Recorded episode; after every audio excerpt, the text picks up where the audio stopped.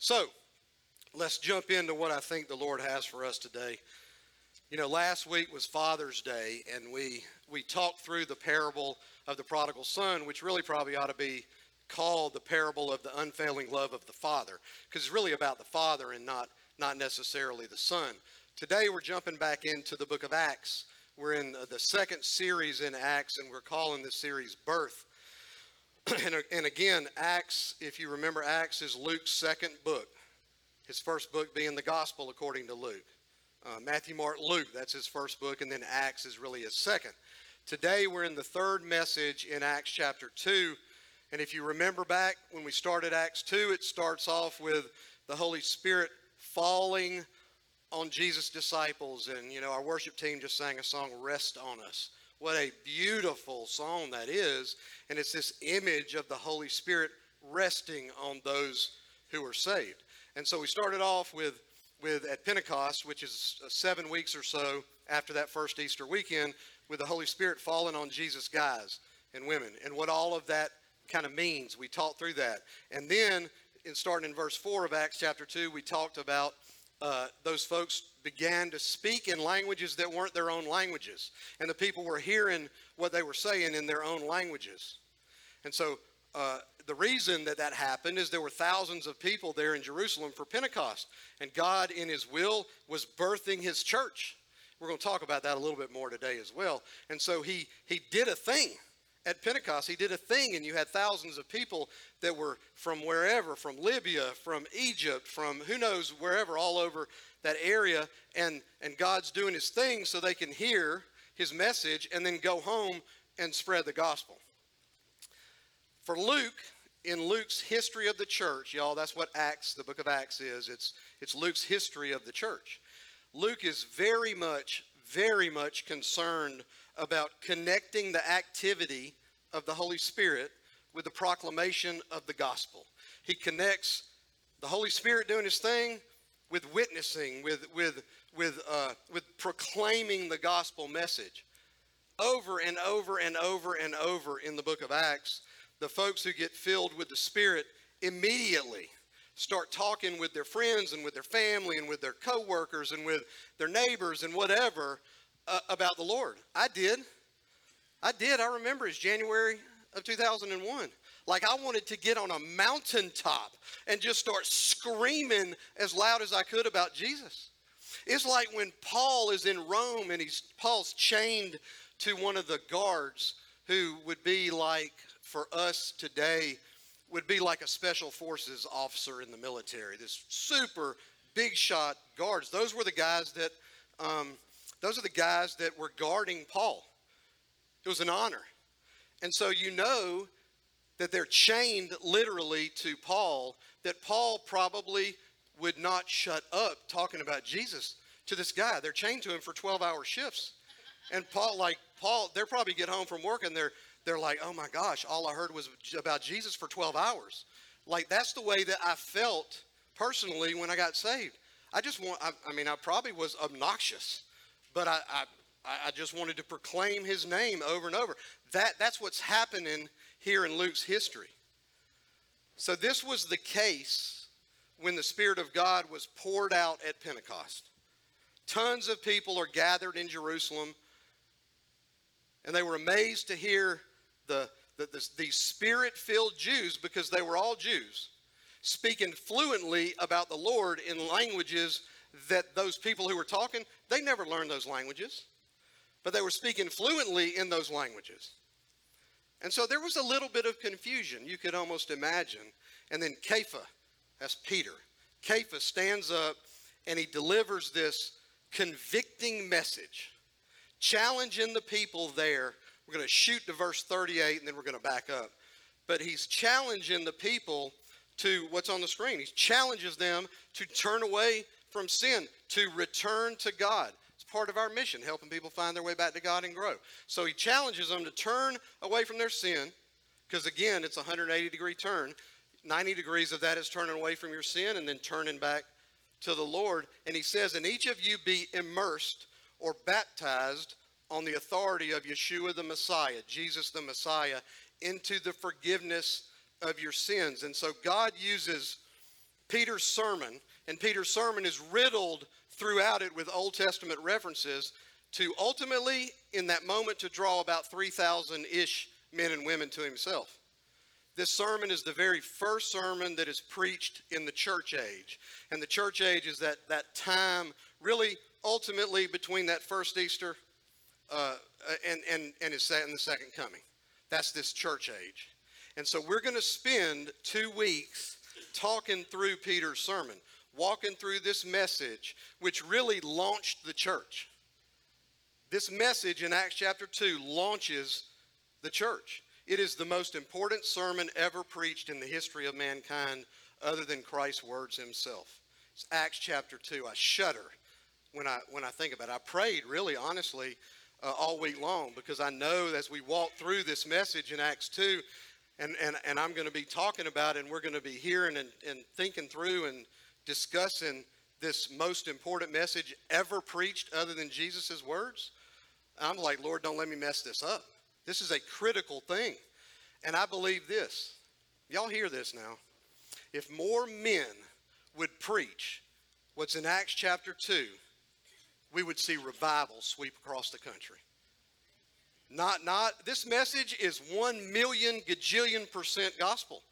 It is Jesus, Jesus, Jesus, Jesus. It is the core gospel. It is the untainted, unadulterated gospel message in Acts chapter 2. So let me say it again. If more men would preach this from stages all over the country, we would see the winds, the fire of revival sweep across our nation. We would. It is the message that every single Christian should all, all of us, should all unify around. Not sprinkling or dunking and, and, and not losing your salvation or not losing your salvation, not election or, I don't know what the opposite of election, not election. I don't know. Not whether speaking in tongues is normative in the church today or not. It's the gospel, period. Not adding to it and not taking away from it.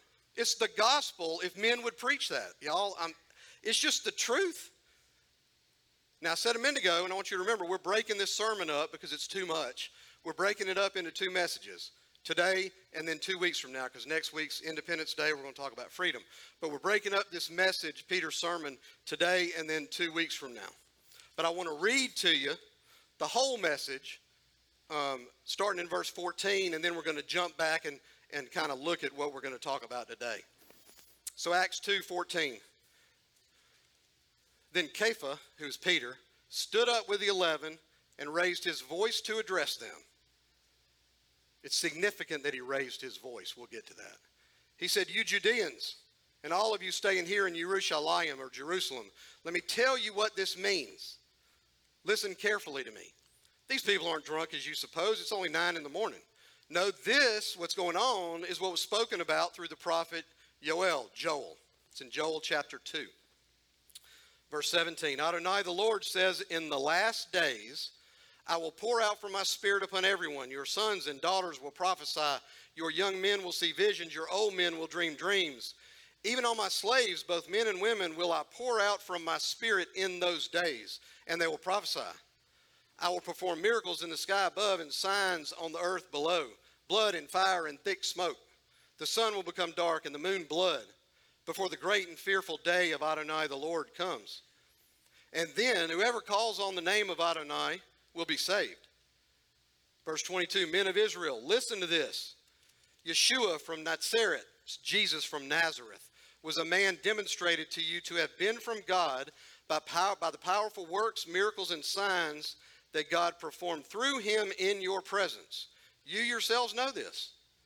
This man was arrested in accordance with God's predetermined plan and foreknowledge, and through the agency of persons not bound by the Torah, the law, you nailed him up on a stake and killed him.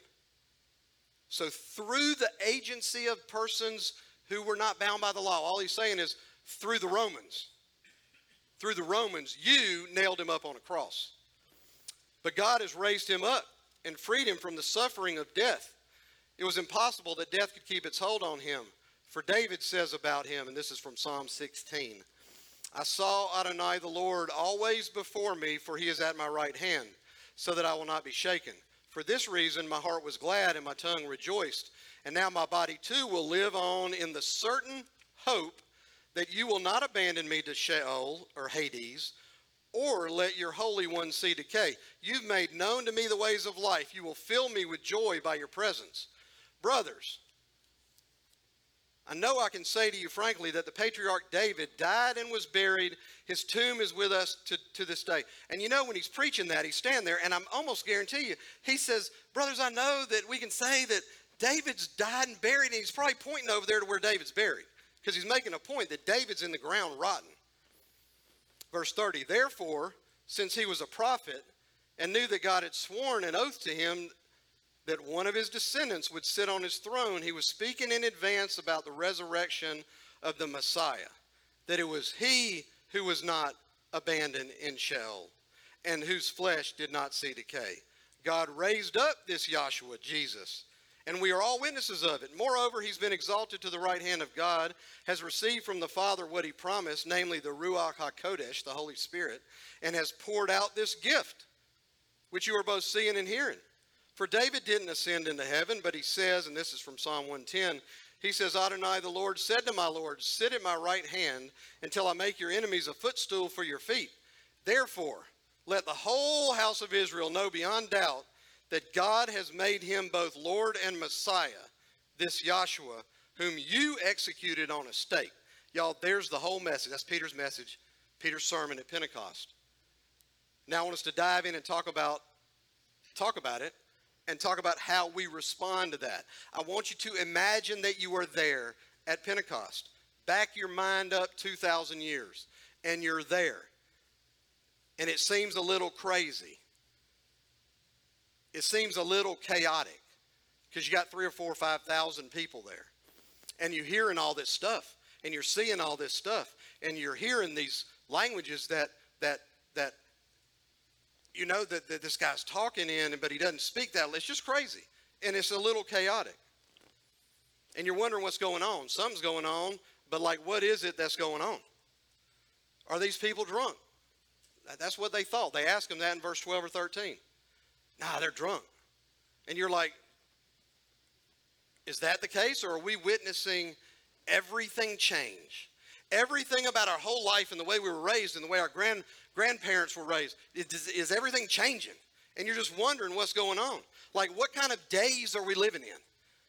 That's probably what they're thinking. What kind of days are we living in? I want to give you point number one in answer to that last question. What kind of days are we living in? And it'll come to answer all of these questions. Number one is this these are the days of the fulfillment of Scripture. If you have a worship guide, you got some fill in the blanks. These are the days of the fulfillment of Scripture. Verse 14 Then Kepha, Peter, stood up with the eleven and raised his voice to address them, You Judeans, you Jews, and all of you staying here in Jerusalem. Let me tell you what this means. Listen carefully to me. These people aren't drunk as you suppose. It's only 9 o'clock in the morning. No, this is what is spoken about through the prophet Joel. So here, Peter and all his disciples now, they're filled with the Holy Spirit. It just happened.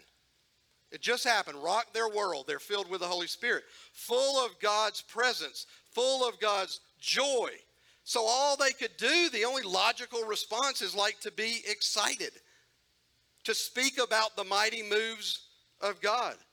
All they could do was demonstrate um, absolute confidence, absolute certainty, absolute assurance and conviction of his presence and of eternal salvation and bear testimony and bear witness to anybody and everybody that would listen. And God, in His sovereignty, brought all those people. It's not happenstance that this happened at Pentecost. God brought all those people there. Why did He bring them all there? To hear what Peter is saying, to hear and see the movement of the Holy Spirit. Now, their behavior did kind of require some explanation because I'm sure it was a little, a little off. And Peter provides this explanation. And so he stands up, and the Bible tells us that he speaks at the top of his voice. And that this guy that's talking at Pentecost, this guy that is, is indwelled with the Holy Spirit, this is a different dude than had just denied Jesus seven, six or seven weeks earlier. This is a different guy. He's now he's speaking, speaking with boldness. He denied even knowing who Christ was, right? So this is a different guy. Now he speaks with boldness. Now he speaks with authority. Now he, he speaks with, with conviction and with assurance, and, and he speaks forcefully. And so, as we walk through this message this week and two weeks from now, you're going to see the absolute difference that the Holy Spirit makes when he's living inside of Peter. When you are indwelt with the Holy Spirit, it changes your life. It changes everything. It changes the way you view things. It changes the word it, it, the fact that he's living inside of you, it changes everything. It changes the way you speak to people, it changes your kindness. He makes massive changes in your life. And so, Peter, as he's, it's really sanctification. In that six or seven weeks, he rocks Peter's world. And now the Holy Spirit is speaking through him. So the, the Lord can get done what he's getting done. And so Peter says, you want to know what this speaking in foreign languages means? You think we've gone bonkers. You, you think that we're drunk. He says, No, let me tell you what it means. And he says, Listen to me. I, like I can almost hear him. He's telling them, Y'all listen to what, I, what I'm saying. Ain't nobody been drinking no liquor drinks. That ain't what's going on. We have, however, been immersed in the Holy Spirit. We've been dunked and baptized, and the Holy Spirit has come to rest on us and, and, and in us. That's what it means. It means that what Scripture predicted, this is Peter saying this, what Scripture predicted so long ago is now coming to fruition. What's happening is exactly what Scripture said is going to happen. That's what Peter is telling them. It was the mighty hand of God doing just what he'd promised. You know, it was the salvation offering gospel promised by the Lord, you can almost see him just say, boom, and he just laid it on out there. That's what all that's what that's what all of it means. And what they're wondering about is all this sort of craziness. And it doesn't mean anything that they thought it meant. It meant that scripture is being fulfilled. So this is these are the days number 1, the days of the fulfillment of scripture. And then number 2 is this. These are the last days. They're the last days. Verse 17. Adonai, the Lord says, what does he say? In the last days, I will pour out from my spirit upon everyone. Your sons and your daughters will prophesy, and young men will see visions, and, and, your, and your old men will dream dreams. Even on my slaves, he says, both men and women, will I pour out from my spirit in those days, and they will prophesy. I will perform miracles in the sky above and signs on the earth below, blood and fire and thick smoke. The sun will become dark and the moon blood before the great and fearful day of Adonai comes. And then whoever calls on the name of Adonai, the Lord, will be saved. And so it seems kind of crazy. But we're seeing the birth of the church, and we're seeing the birth of the church age, and we're seeing the beginning of the last days. And so Peter is declaring today, on this day, the great prophecy of Joel is beginning to be fulfilled. He says, Today begins the last days of the earth's history. He's saying, Today begins the final age of God's plan for human history. Today, he says, begins the last days. This dispensation, this era, this time of God's grace, this time of God's church, the age of the gospel. That's what we're talking about. So when Scripture says the last days and you read the last days, it means all of that. It means all of that. The last days began with Jesus hanging on a cross, and he says, It is finished. Well, what's finished? What he came to accomplish is what's finished. He came with a task, laser focused on the cross. All of his life and his ministry for three and a half years, all of it ends up pointing to the cross.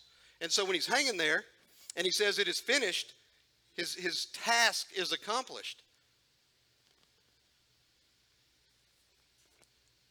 So this age began then, and it'll end when he returns. And you know, we are 2,000 years now, about, we're 2,000 years into the last days. And so this last days include, verse 17 says, God pouring out his spirit on all believers. We're going to talk a little about this today, Jew and Gentile alike. He says, I'm going to pour out my spirit on all believers, pouring out his spirit to dwell inside of believers, to abide with, with believers, to walk alongside of believers, to abundantly fill and, and, and overflow us. You know, when God fills you up, He doesn't fill you up a little bit, He overflows the cup. Well, what happens when He overflows the cup with His Spirit? It comes out. That's what I'm talking about when, when in my own life that I wanted to get up on top of the Aflac Tower and start screaming about Jesus. That's the overfilling of the Holy Spirit. And, he, and then he, in these days, he provides us with very special gifts of prophecy and of, and of visions and of dreams. Now, as an aside, a little bit to this message, in this, in this idea of prophecy and visions and dreams, history has shown and scripture warns us that sometimes spiritual gifts, you may even say often, they can tragically be misused and abused. And me and you got to guard against accepting every vision, every prophecy, every dream as being from God. We got to guard against that. You know how we guard against it? You know how we're discerning? We measure it against the Word of God. We measure it against this. We don't measure it against another man. We measure it against, uh, uh, uh against God's Word, against Scripture. When I stand up here and preach, measure what I say on Sunday mornings against this. Don't measure it against another man. Don't measure it against some YouTube video. Measure it against Scripture. When Richard preaches on Sunday mornings, and he's helping out a church today, actually preaching at Calvary Chapel uh, for that pastor, um, measure what he preaches against the Word. If you're watching a message, somebody else preaching on, on, on YouTube or something, measure their words against the Word of God. Does that make sense? That's a huge issue. And so we're not going to do this yet. We will do it as we get there in Acts. When we study visions and when we study dreams in the book of Acts, here's what we're going to find. We're going to find that every single time, every one of them, when that happens, it had to do with witnessing, with reaching people for Christ. Not a single one of the times that that is in Scripture had to do with personal edification or personally building up that person that is doing it and making them some spiritual superhero. No. It is all about leading people to Christ every single time. That's another way to kind of be discerning. And so we're talking about these last days, and the last days, again, they, they include the fearful day of the Lord, of the judgment that is at the end of the last days. And that is the day that Christ returns to execute judgment on the planet. It's coming. I mean, it's coming. We're 2,000 years into it. It's coming at the end of this age, and it's going to be characterized with things and events that Joel writes about here miracles in the sky and on the earth, terrible bloodshed, explosive fire, and billowing smoke that's going to, going to block out the sun and is going to turn the moon. The moon's going to appear blood red. And in my evangelist sort of mindset, the last days, remember again, they started way back, way back that first Easter weekend. They include the days of great salvation. So throughout all of the last days from his first coming to his second coming, men and women can be, will be, were, and are saved. And how are they saved? By crying out to the Lord, by calling on his name, by calling on him. This is almost like Peter's punchline. Anybody and everybody that calls on the name of the Lord will be saved. It doesn't say that every other one of them that call on his name is going to be saved. It doesn't say that 20% or 30%. Every single human that calls on his name, when that calling is honest and authentic and genuine, 100% the word says we'll be saved. So the issue in salvation, it's not, um, it's, it's not like who a person is, or it's not who their grandpappy was. It's not what he or she has done. The issue is just simply, it's just trust. Trust, faith, belief, and humility. Anybody, everybody who looks to the Lord for, for forgiveness is going to find forgiveness. Scripture says that person will be saved.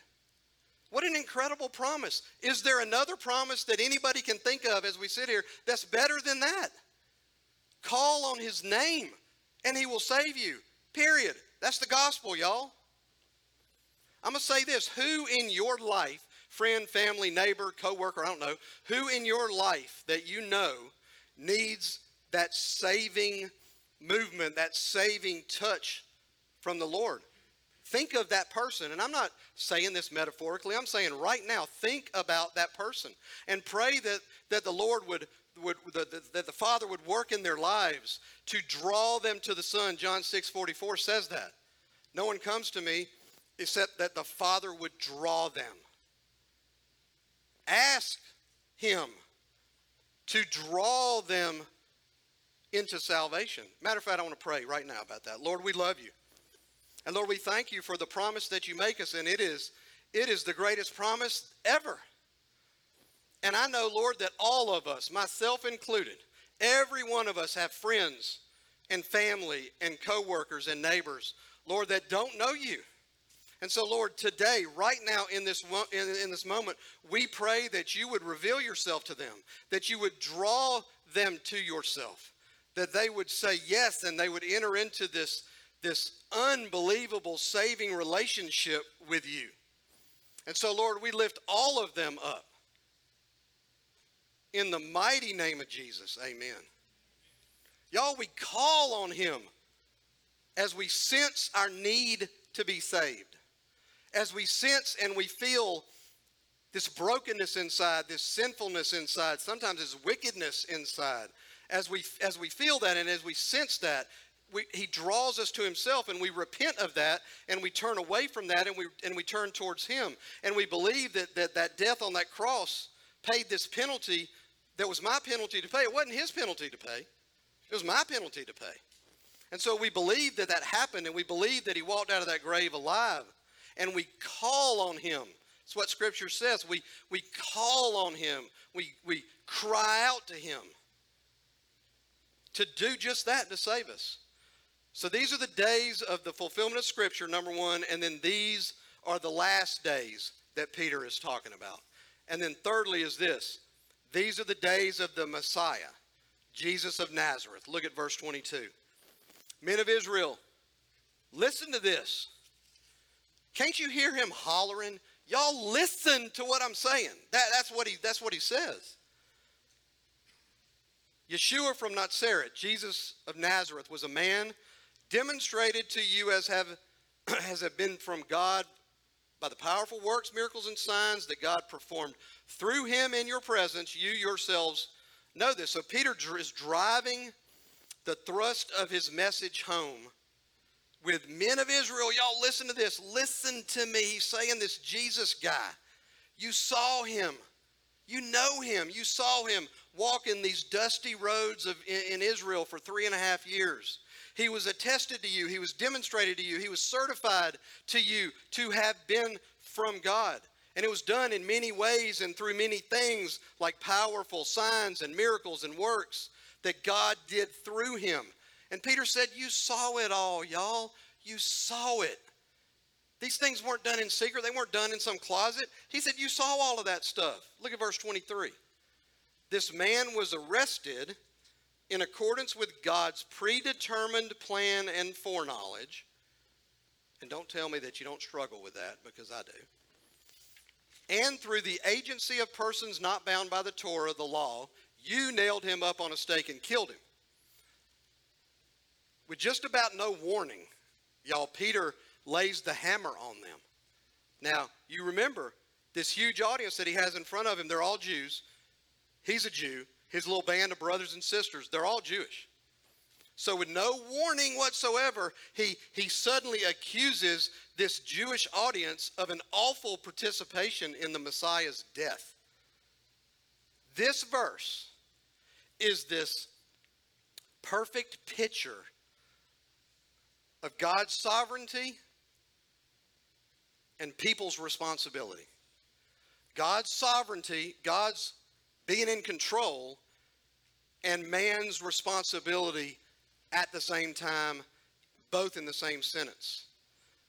So God's prearranged plan That's what the, that's what the scripture says. His pre, prearranged plan was his sovereign will to bring salvation to people through the death, burial, and resurrection of his son. That was his will. So, for sure, God's will is sovereign. It is sovereign. He is in control. But at the same time, and all the time, he works through people and he works through events in history. So, even putting Jesus to death fulfilled God's plan. His prearranged plan led to his son's death. But people are responsible. People are responsible. Yes, the Romans were involved. Of course, the Romans were involved, y'all.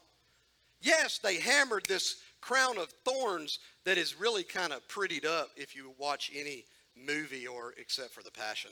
Um, they mashed that crown down on his head.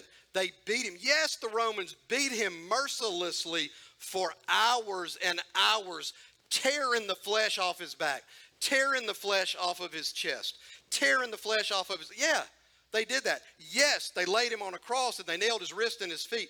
Absolutely, they did. Absolutely, they stuck a spear in his side. Absolutely, they were responsible.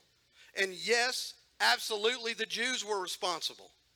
Absolutely. Whether or not any of these people in this audience that Peter's talking to literally participated in those events was not Peter's point. It's just not the point.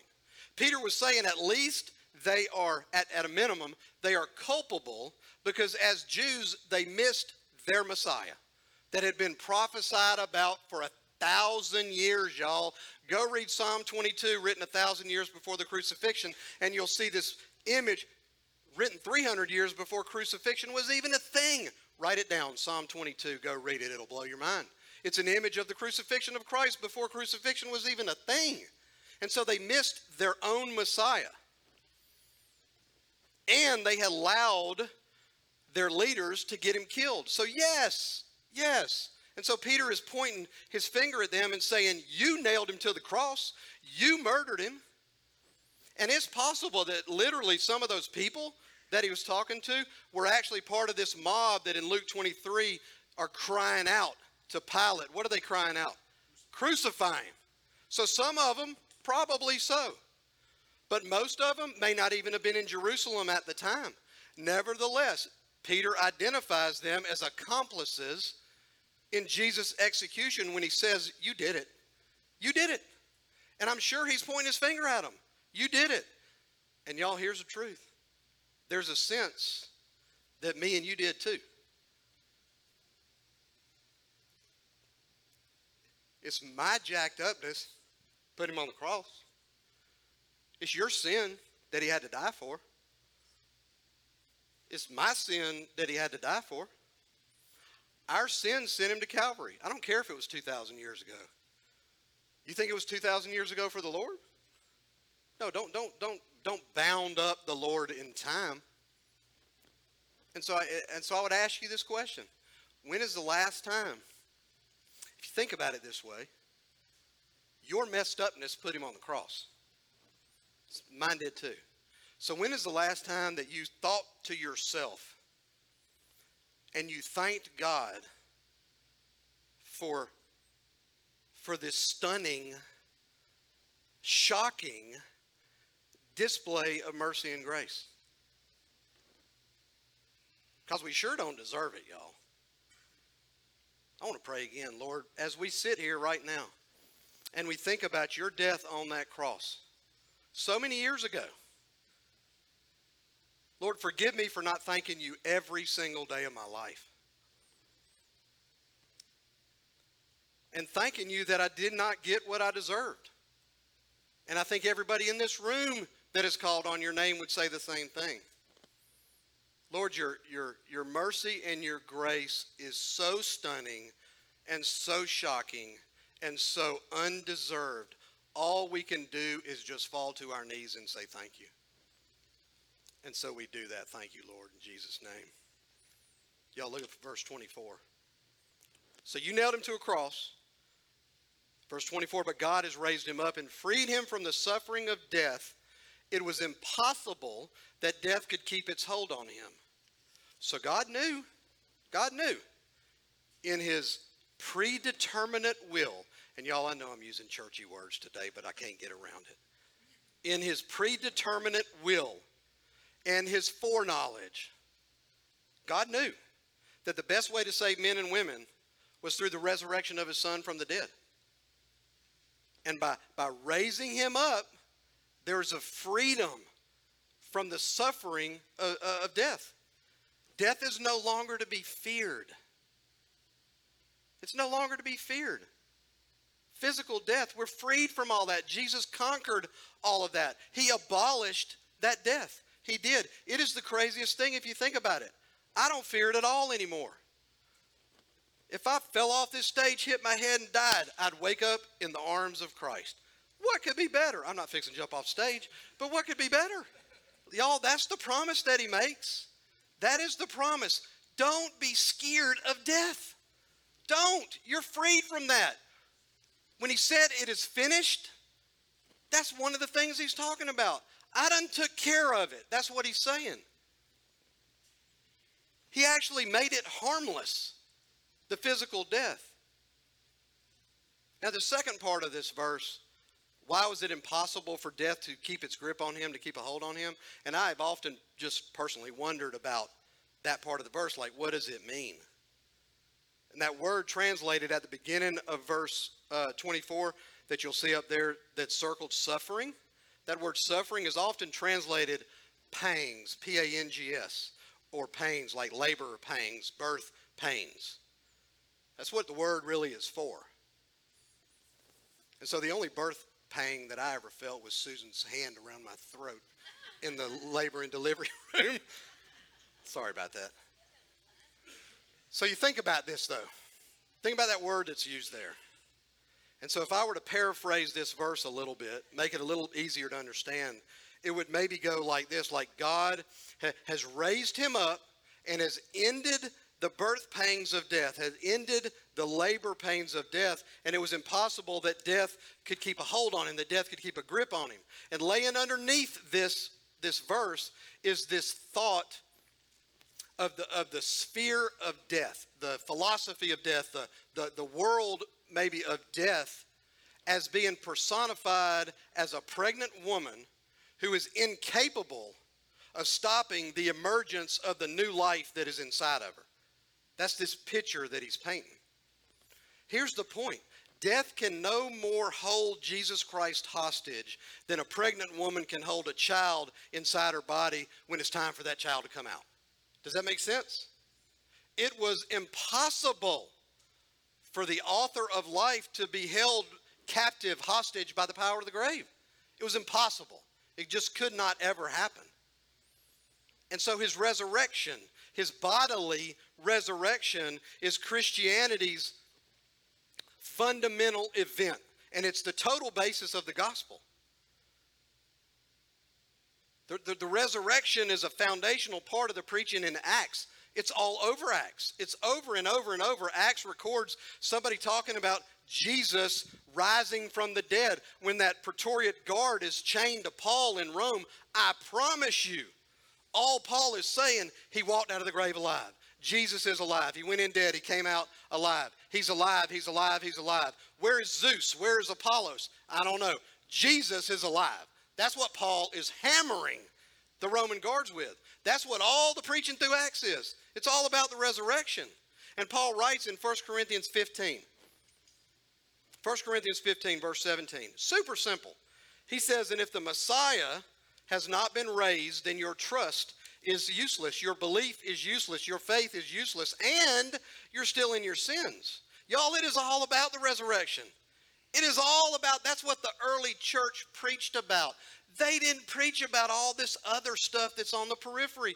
They didn't talk about eternal salvation. They didn't talk about, uh, about whether you can lose it or not, and should you get immersed, dunked, or should you be sprinkled, or oh, what about election? Are you elect? I hope I'm elect. They didn't talk about all that stuff. They didn't.